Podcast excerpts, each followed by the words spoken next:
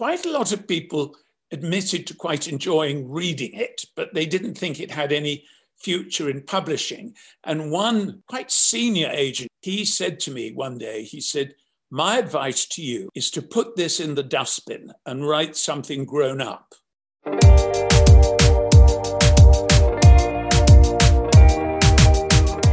Hi, and welcome to Write Off, a podcast about writing rejection and how people get through it.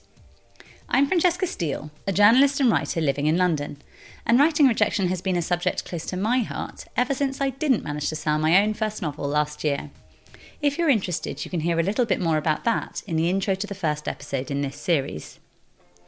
I'm excited to say that my guest this week is the actor, writer, and conservative peer Julian Fellowes. Julian is, of course, extremely well known for creating a little TV series you might have heard of called Downton Abbey. And that wasn't his first on screen success either, having already won an Oscar for his screenplay for Gosford Park in 2002. Julian's had an eclectic career, also appearing on the long running series Monarch of the Glen and a Bond movie. His accent, his family background, the subjects of class that fascinate him, all of these have sometimes led to people accusing him of being a snob, and perhaps people assuming that everything came easy to him. And yet, in the late 90s, despairing of an acting career that wasn't going so well at that point, Julian wrote a novel called Snobs, a book that looked at the flailing British aristocracy of the late 20th century through the eyes of a sort of outsider. He sent it out, and no one wanted it. In fact, some people said some pretty mean things. Several years later, after the success of Gosford Park, a publisher took it on, and it became a bestseller, as did Julian's two later novels. Just as I was talking about last week with the writer and editor Phoebe Morgan, sometimes it really is a matter of getting a book on the right desk at the right time. Believe it or not, Julian Fellowes found rejection as hard as the next person, although he is, I think, an optimist at heart. We talk about that, about how people have always told him every project of his was unlikely to work out, and about the difference between putting something in the bin and putting it in a drawer. Here's Julian. You started off as an actor, and um, actually yeah. you moved to LA in 1981, I believe. How did you start writing? How did that come about? It came about accidentally, really, like practically everything else in my life.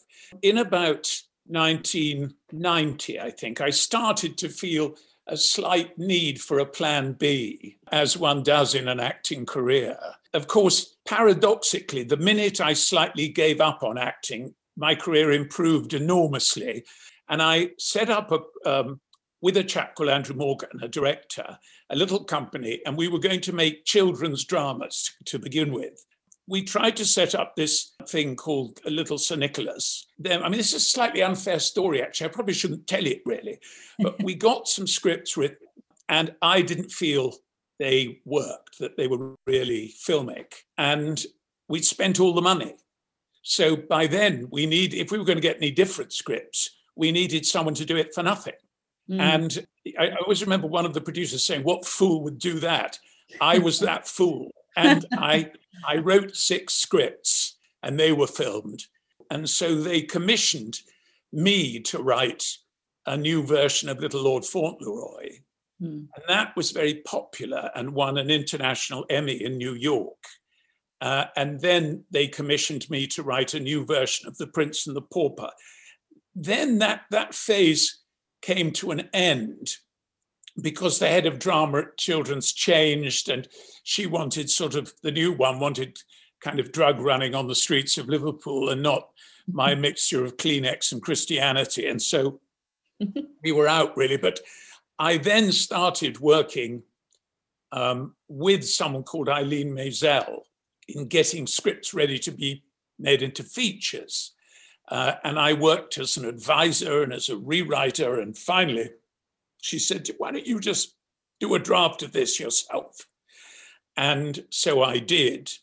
And from one of the scripts I wrote at that time, I wrote it for a, a, an actor, would be producer called Bob Balaban.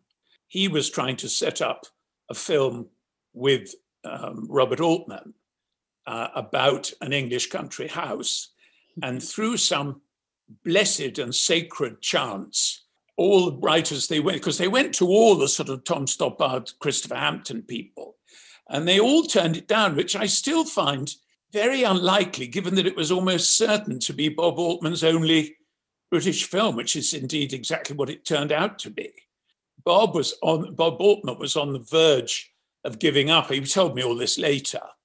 Uh, and then Balaban said, Well, there is this writer, and this is rather his bag, but you won't have heard of him because he's never had a film made.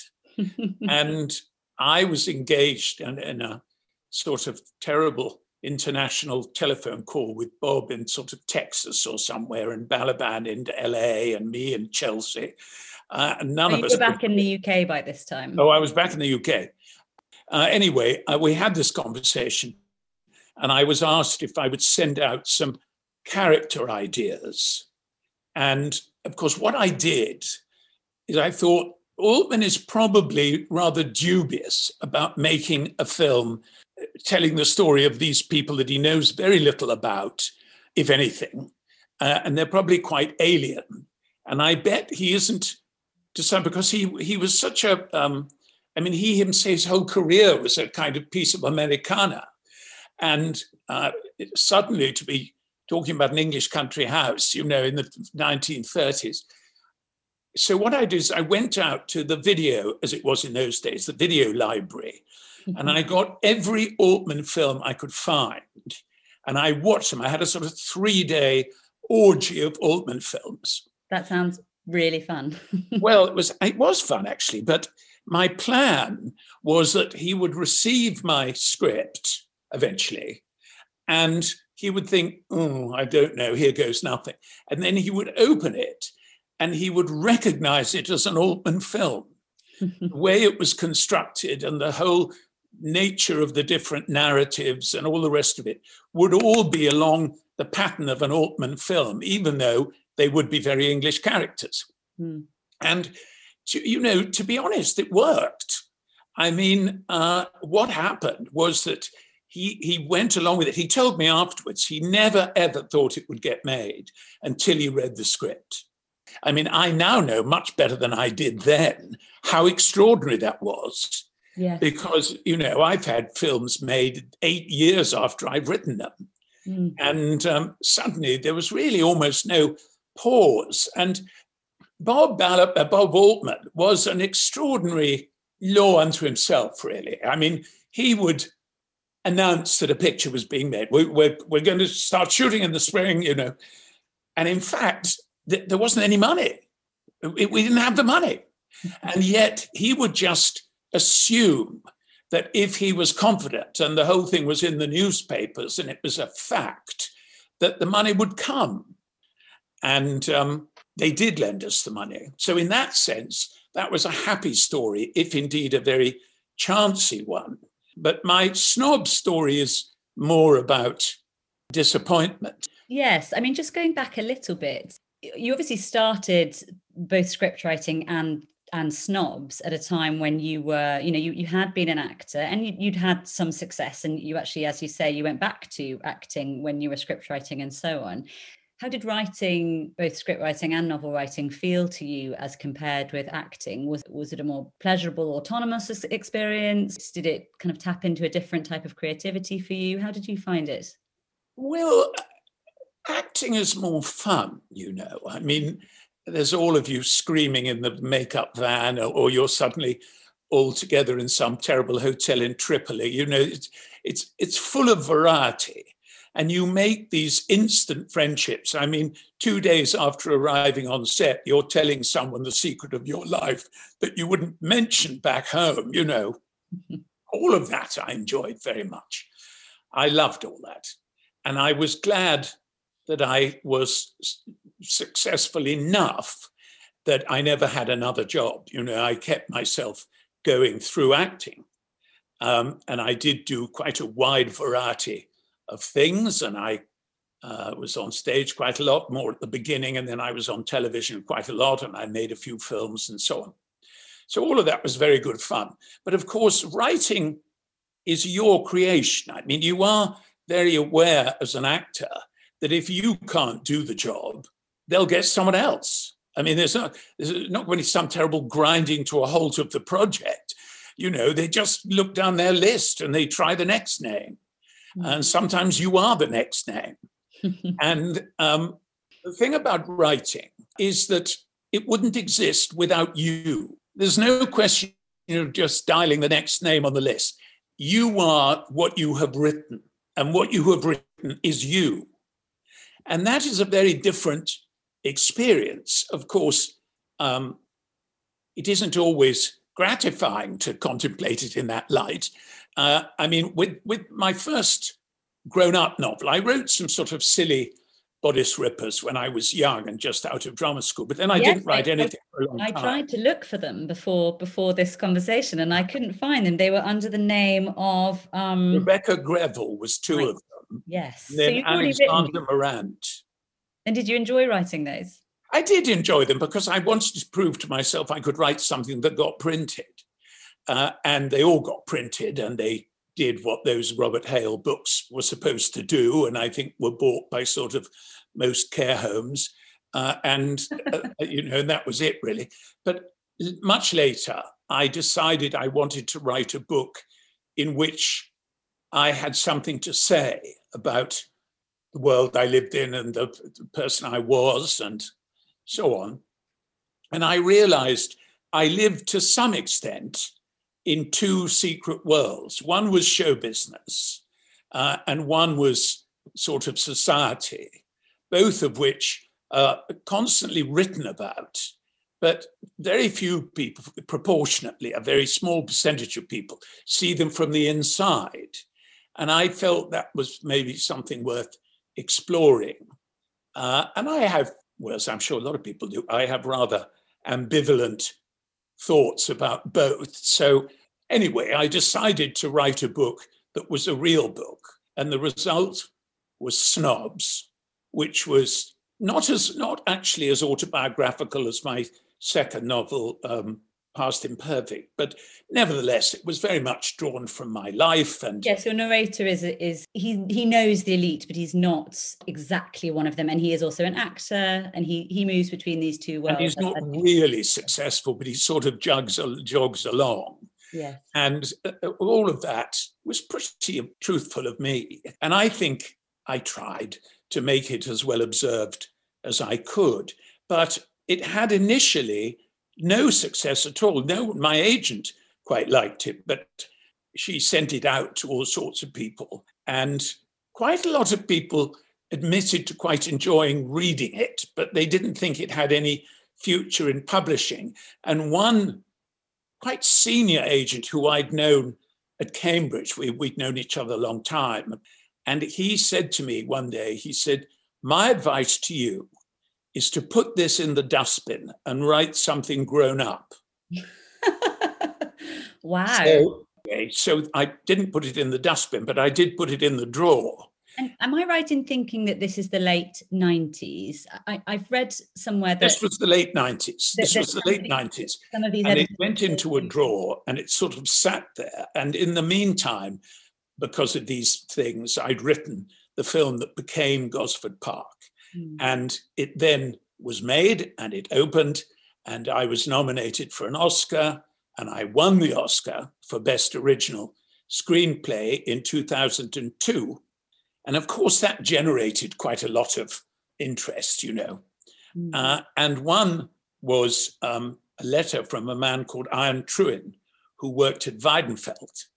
And he wrote to me and he said, I think I would like to publish a novel by you. Would you like to write one? Which, of course, is a dream opening, really. Yes.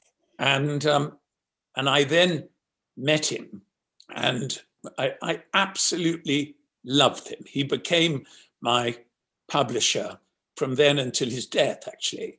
Uh, and I really loved him. Mm. Uh, but anyway, I didn't know him at the beginning, and I and I went to meet him. And the thing was, a lot of stuff had come out of the film and out of winning uh, the Oscar.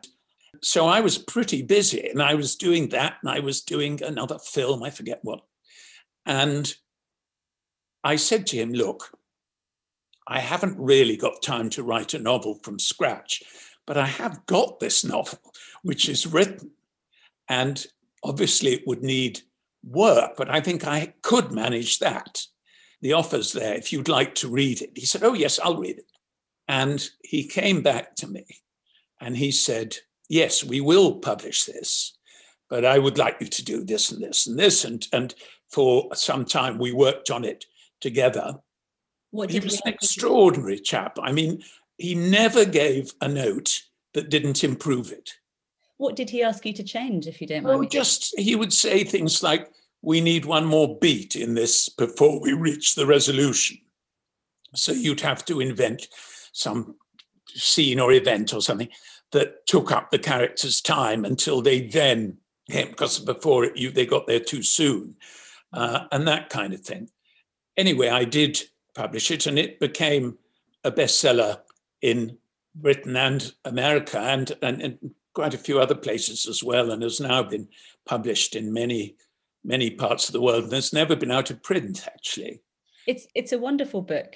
Uh, and um, as is Past Imperfect, which I've read several times, and I, I really enjoy that playing with memory that you do in Past Imperfect. Um, just going back a little bit, I wonder if you remember what the feedback was when Snobs was initially passed on by those editors. I read somewhere that because it was the late 90s, there was a feeling that this sort of new Labour Britain was not interested in these class examinations or something. Is that is that? I, I, I've always had a bit of that all through my career. That what I was trying to do was out of date there was no more interest. I mean, when Peter Fincham at ITV gave the go ahead to produce and me to write uh, a new series, which would be called Downton Abbey, um, everyone said he was mad. They said the, the taste for period drama was dead, it was finished, he was wasting ITV's money.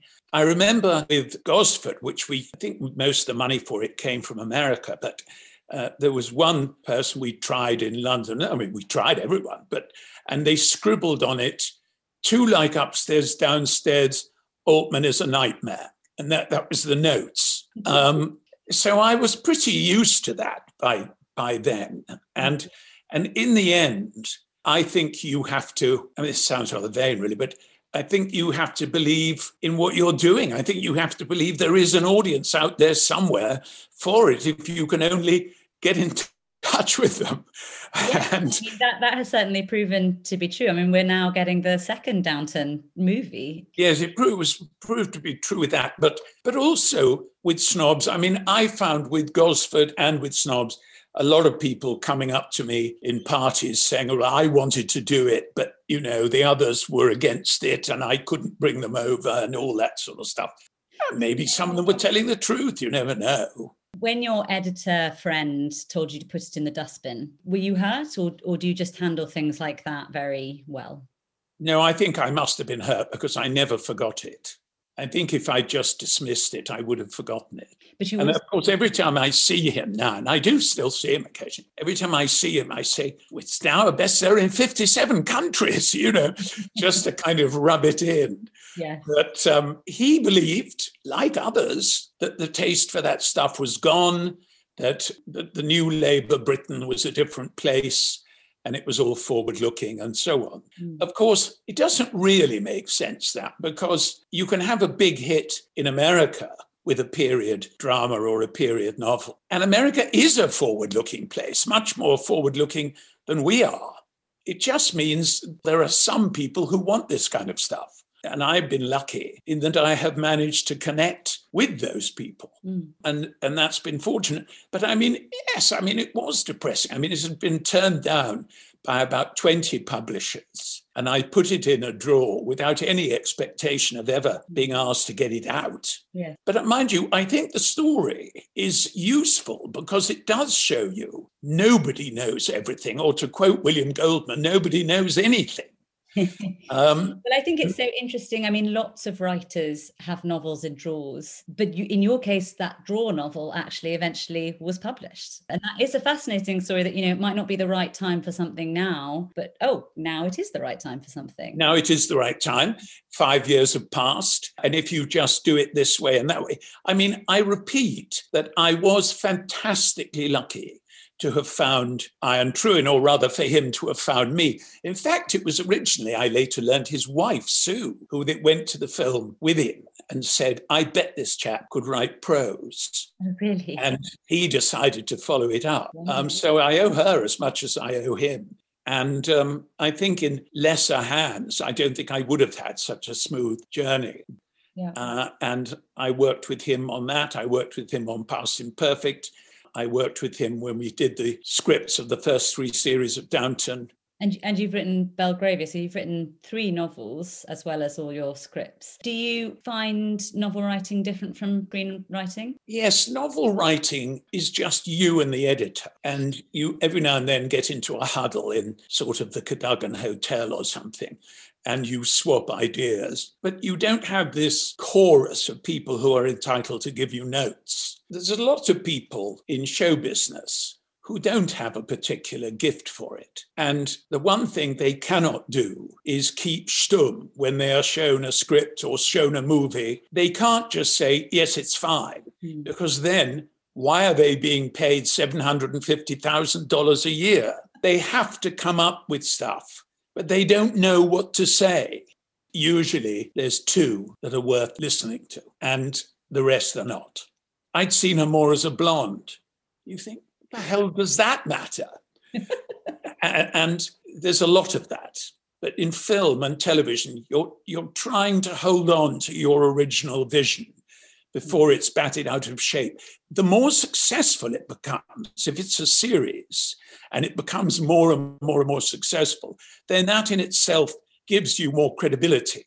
And so then fighting your own corner becomes much easier. But before it's ever been shown, it's, it's just you. It's you with a, a, a chair and a whip and, and standing in the corner. And, um, you, you know, you have to be quite uh, sure of what you want to do in those moments. And are you quite sure footed as a writer generally? I mean, for example, when you were writing Snobs, which is obviously different because that was your first novel and you weren't even working on that with an editor, presumably. I mean, did yeah. you feel sure of what you wanted to do, or were you were you kind of scribbling away in the dark hours, feeling excited, or were you sort of tortured by the idea of putting this all to paper?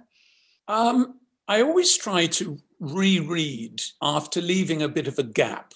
And I, I try to arrange, like, I'll work on this episode and then I'll work on this episode for a bit.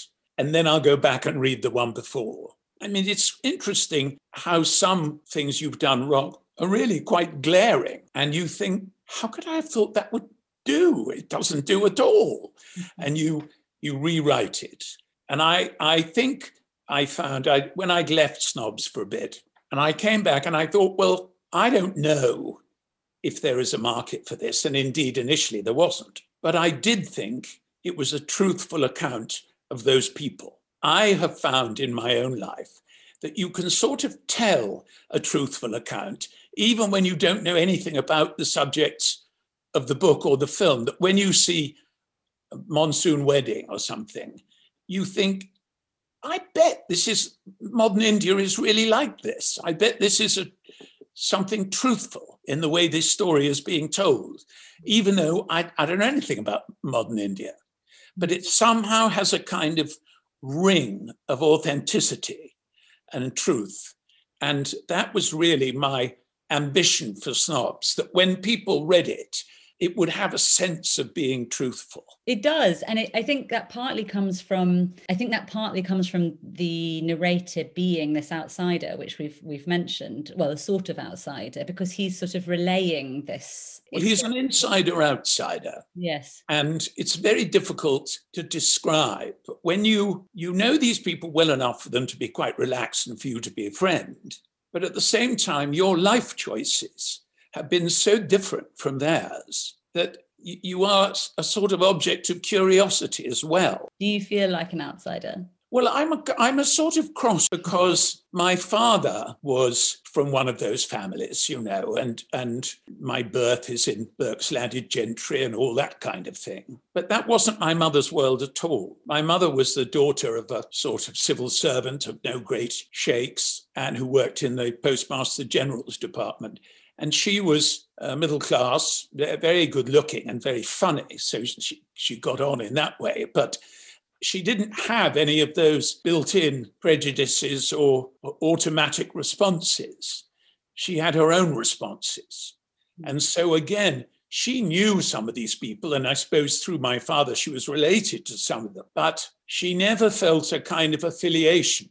I am probably more affiliated than she was, because after all, I am half that. Mm. But um, I think that is why I felt an insider outsider. I mean, for instance, my father's family, several members of my father's family, were pretty awful to her because she wasn't what they wanted. And they sort of dismissed her, uh, which was very, well, very rude, apart from anything else. But also, it was unjust, but they couldn't see it. Mm. And I watched this when I was a child. I was puzzled by it. But as I grew a little older, I started to understand it. And, and I'm sure from that comes my rather analytical interest in class and what class does to people. Do you think it gives you a sort of resilience, having always straddled that line between inside and outside? Yes. yes. I mean, you seem like a very circumspect person when it comes to, for example, the rejection of snobs and so on. Is, is that, do you think that stems in some way from having always been alert to, you know, this possibility of not being completely accepted in some way? Yes, I think it might. I mean, also, I was the youngest child of four boys. I was the fourth it's a very good idea to be a youngest child, unless there is a great inheritance, when of course it's a very bad idea. But, but when you're the youngest child, your parents have got bored with bedtimes and pocket money and all of these other routines. They just think, oh, the hell with it. But wait, wait till the end of the film.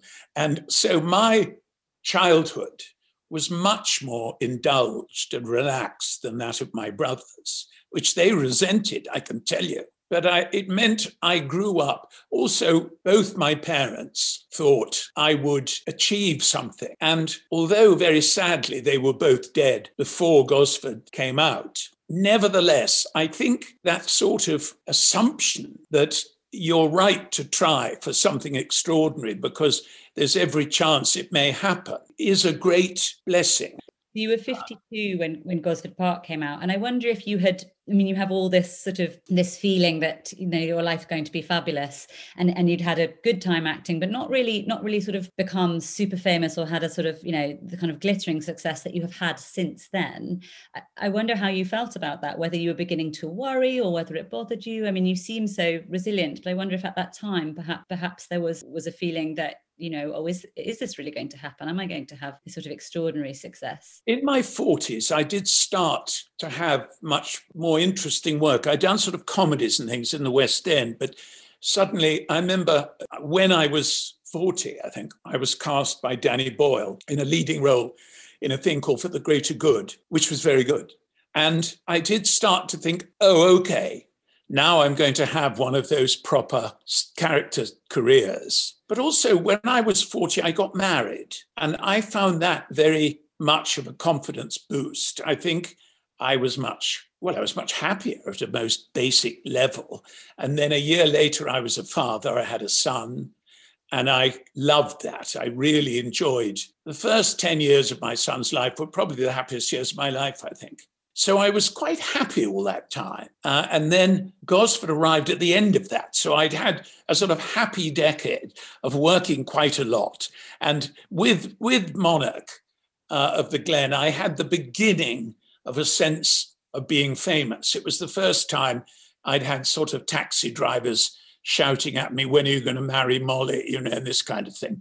And um, so I sort of felt it was coming together. I mean, in a way, it was 10 years late, but but they were 10 years that I had enjoyed. I don't know, we had a nice life.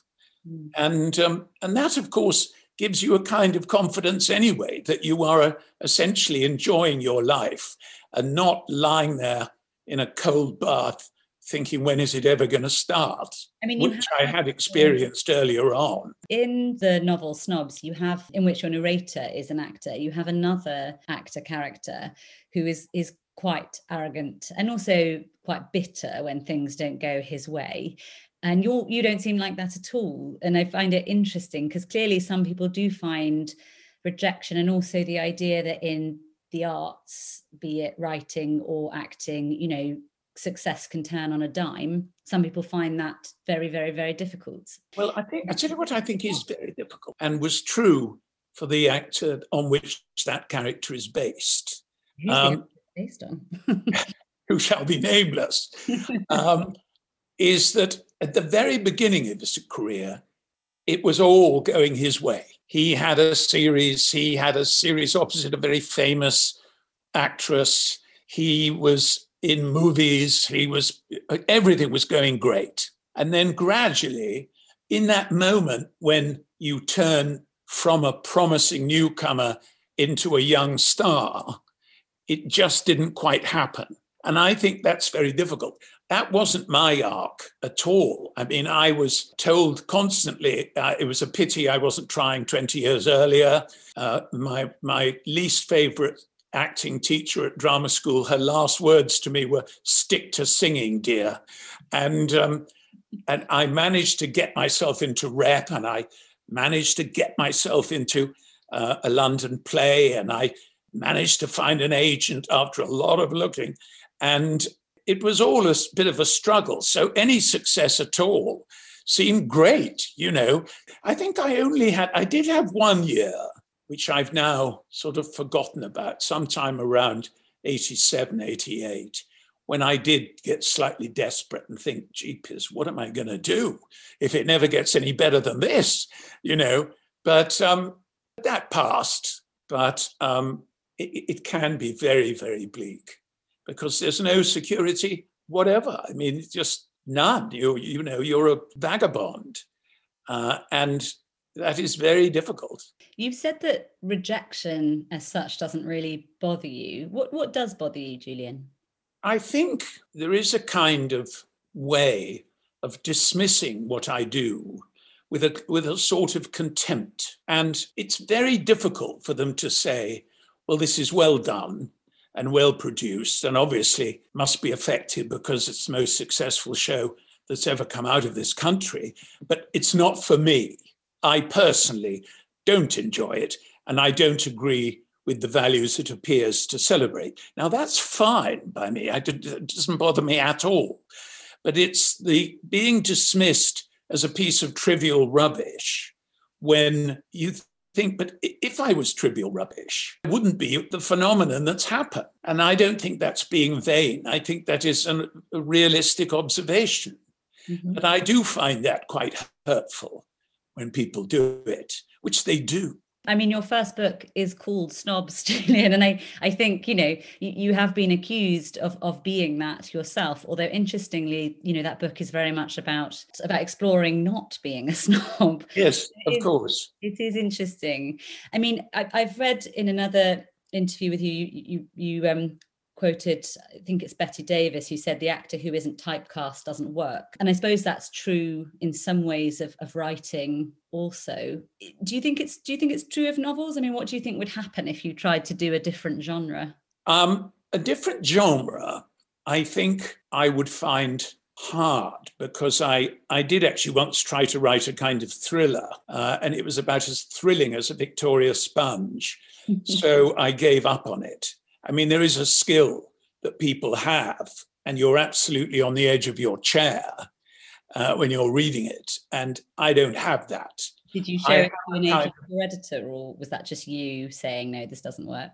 No, it was before, it was long ago. But I think I could write about modern people. I mean, part of Past Imperfect is, is modern. And I don't think I have to be in a world of footmen and panniers and things. I don't think that's necessary for me.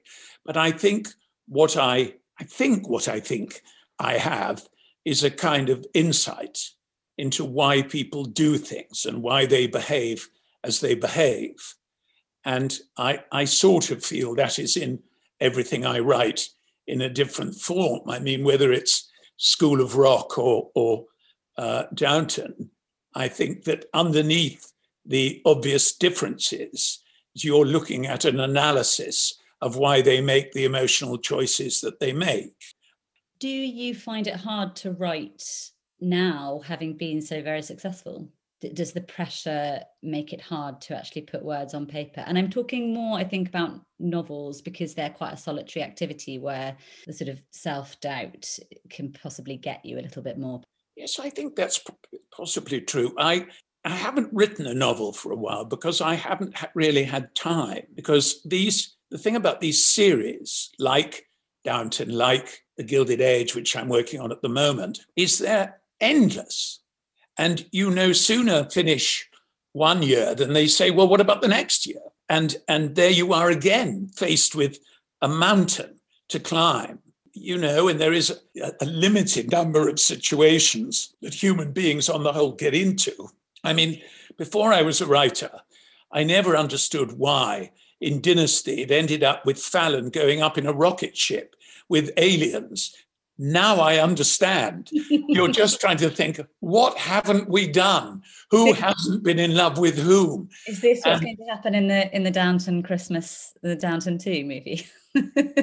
aliens. I don't think I was quite ready for aliens, but you know, you are trying to make the same eight situations or whatever it is new again all the time. And, and that is a big pressure but I, I wouldn't say I really can't work. You know, I, I, I, when people have a block and they literally cannot get past it, um, I just have to bloody well get on with it. You know, I, I, I've got a deadline and I'm trying to meet it, and I'm usually slightly behind it. That is my normal position. Mm-hmm. Um, I think I'm pretty, well, it's dangerous to say I'm pleased with Gilded Age because the public haven't seen it yet. And you, you can never be too smug about anything until outsiders have watched it. Yes, yeah, so Gilded um, Age is, is an HBO show, which is a sort of American Downton. That's right, isn't it? But set earlier. Yes, it's set, it's set um, 30 years earlier in 1882. Can you tell us a little bit about that? I don't know if I'm supposed to, but anyway, hmm. uh, it's about the, the two households really set in the period that came to be called the Gilded Age. I mean, the point of that is it is the Gilded Age, it's not the Golden Age. And uh, it, it's all about appearance. And, and that was the great status battle. And you had this battle that was being fought for the spirit of New York between the old families descended from the original settlers, uh, Dutch and Scottish and English, and the new people who'd made these colossal fortunes uh, coming out of the Civil War, uh, as all wars produce fortunes. And um, they came to New York and they built these palaces instead of moving into rather modest houses in Washington Square. They built sort of Petit Trianon next to Balmoral, you know, all up and down Fifth Avenue. A lot of them have been demolished now. Uh, but if you walk up if you walk up high enough, if you get up into the 70s, you can still see quite a few of them. These two social groups sort of fought for supremacy uh, for a time. And that's really the background of the series, which actually tells the story of two families. Uh, and and um, I've enjoyed it. I think we've got a very good cast. Because we were shooting in New York, we've used a lot of Broadway actors who are marvelous. And of course, they, poor things, have had essentially a, a year when Broadway has been dark. It sounds like you enjoyed the research for this one particularly. Oh, I did. Yes, I did. And and then we, they built these incredible sets, which I absolutely loved. Of course, the whole of Downton was shot on real locations, hmm. but um, it was easier for various reasons that we shoot a lot on sets, and uh, I mean, they really they were quite extraordinary, uh, and that was fun. I mean, the difficulties of COVID filming, of course, the etiquette of COVID filming has to be experienced to be believed. Mm-hmm. You're always being tested, and things are going up your nose and down your throat, and God knows what. And then you wear a mask, and you, you have a coloured bracelet for if you can talk to the actors, or if you can only be on set but you can't talk to the actors. And if you talk to the actors when they haven't got their mask, you must have a visor as well. And, mm-hmm. you know, on and on it goes. At one social dinner in when they took over the whole restaurant, and it was me and the producer and two of the directors. And we all had our own table set separately round the walls. And so we spent the evening shouting at each other. And that was my one social event in the seven weeks that I was there. Just going back to Snobs for a second. I mean, Snobs came out in 2004, and that was a few years after Gosford Park. Um, but obviously, you wrote it, as we've said, in the 90s. If, if that, if your editor hadn't contacted you and asked you to write a novel, do you think you would have written another one? Do you think you would have written something else or tried again to get Snobs published? Was it was it very important to you to be writing novels? It's quite hard to answer, really. I think it was important to me to write a novel in my own voice that wasn't tailored to a particular market or star or anything else. It was just my opinion, really, my observation. And that I felt, you know, important. I mean, is any of it important? But uh, I, I, felt that was worth doing, and that, um, you know, to some extent, that my great grandchildren could read my novels and know me better than they would have otherwise. But I was I was deterred by the fact no one wanted it. I mean, when I'd written it, I thought it was rather good, uh, and to receive you know nothing but rejections and, and in fact i'd love to tell you the rejections took a long time but they came back almost by return of post so uh, you know it was it was rather sobering and i and i thought well maybe this is not my gift. I mean, I think you, that has to occur to you. There, there must be some part of you that says, if I'm going to live a full life, I've got to find something else to do. Uh, you can't just sit there dreaming in an armchair, waiting for your life to begin. Yes. And, uh, and I thought by then, by the time, I, I would have thought by then, uh, that maybe my gift was for dramatic writing, but not for narrative in the form of a novel. But do you think Past Imperfect might have that you might have attempted something like that anyway with the desire to write that story? Well, I did have a desire to write that story because it was a very distinct phase of my life. And I sort of wanted to get it on paper. Apart from anything else, I had read in very many places that the season, the social season, came to an end with the end of presentation in 1956 or whatever it was, which is completely untrue. Mm-hmm. It went on long after that and really only died in the sort of 90s. And I thought I wanted to get all the detail of it down on paper, just in case someone was interested. The tea parties, the house parties, the, the lifts, the, the balls, all of it. And I thought that all of that was worth committing to paper, even if no one is ever interested in reading about it. At mm. least somewhere, if there is a student in 200 years, they can find the book that tells them what happened. Yes. Uh, and that seemed to me worth doing yes, I did. I did want to write it, and maybe that would have been enough. I mean, I think you just have to bang on. Try to get try to get people's opinions that you trust who are not friends mm. so that you're getting some kind of authentic opinion if you can get some truthful opinions and they say no there's definitely something worth working on here. There's something here. Uh, then I think you just have to bang on, really, and, and not give up. I do think you have to write something else. I don't think you can keep trying to sell the same book that nobody wants to buy. You can come back to it when someone, when they bought something else you've written and published it, then you can say, well, actually, as a matter of fact, I've got this book I wrote earlier. Um, I think that's fine. But to keep your brain sort of turning over, I think you have to write new things and try new things. I certainly don't think you give up because the first book doesn't get published. Hmm. What are you proudest of, Julian, in all your projects, from acting to film to books? I liked the film I wrote and directed, Separate Lies. Mm-hmm. That remains one of my favorites. And I thought the performances in it from Emily Watson and Tom Wilkinson were both absolutely marvelous. And mm-hmm. Rupert Everett, they were all great. Um, I like Past Imperfect. Uh, I like School of Rock. But I'm, you know, there are quite a few things that I like seeing again. I mean, I watched Gosford again the other day, and I hadn't seen it for about seven or eight years. And I felt it had stood up well. I, I, you know, again, wonderful performances, which of course you're very dependent on if you're a screenwriter or a stage writer. But, uh, you know, I felt they were wonderful and they were wonderful actors. But I thought it had stood up as a film. I didn't feel I was watching a dated piece of old schlock, you know. It really stands up. It's very enjoyable on a rewatch, definitely.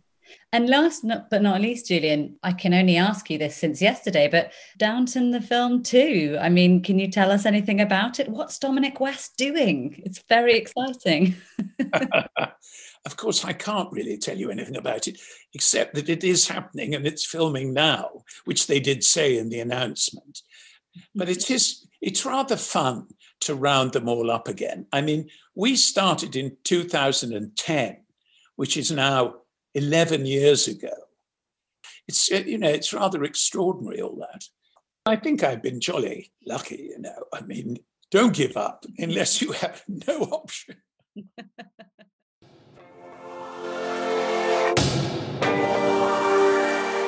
Thank you so much for listening to Write Off. I hope you've enjoyed it. Um, if you do have a chance to leave a review or rating, I'd really appreciate it. You can do that in your podcast app, and it really helps people find the podcast. Plus, it just makes me feel good, to be honest. Guests still to come on the podcast include Ann Napolitano, Alex Wheatle, Michelle Roberts, and Douglas Stuart.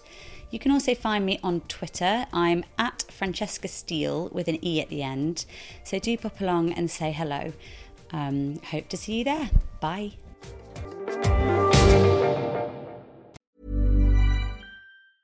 Hey, it's Danny Pellegrino from Everything Iconic.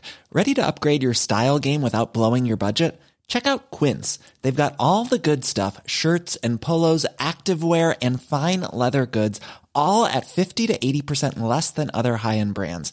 And the best part? They're all about safe, ethical, and responsible manufacturing. Get that luxury vibe without the luxury price tag. Hit up quince.com slash upgrade for free shipping and 365 day returns on your next order. That's quince.com slash upgrade.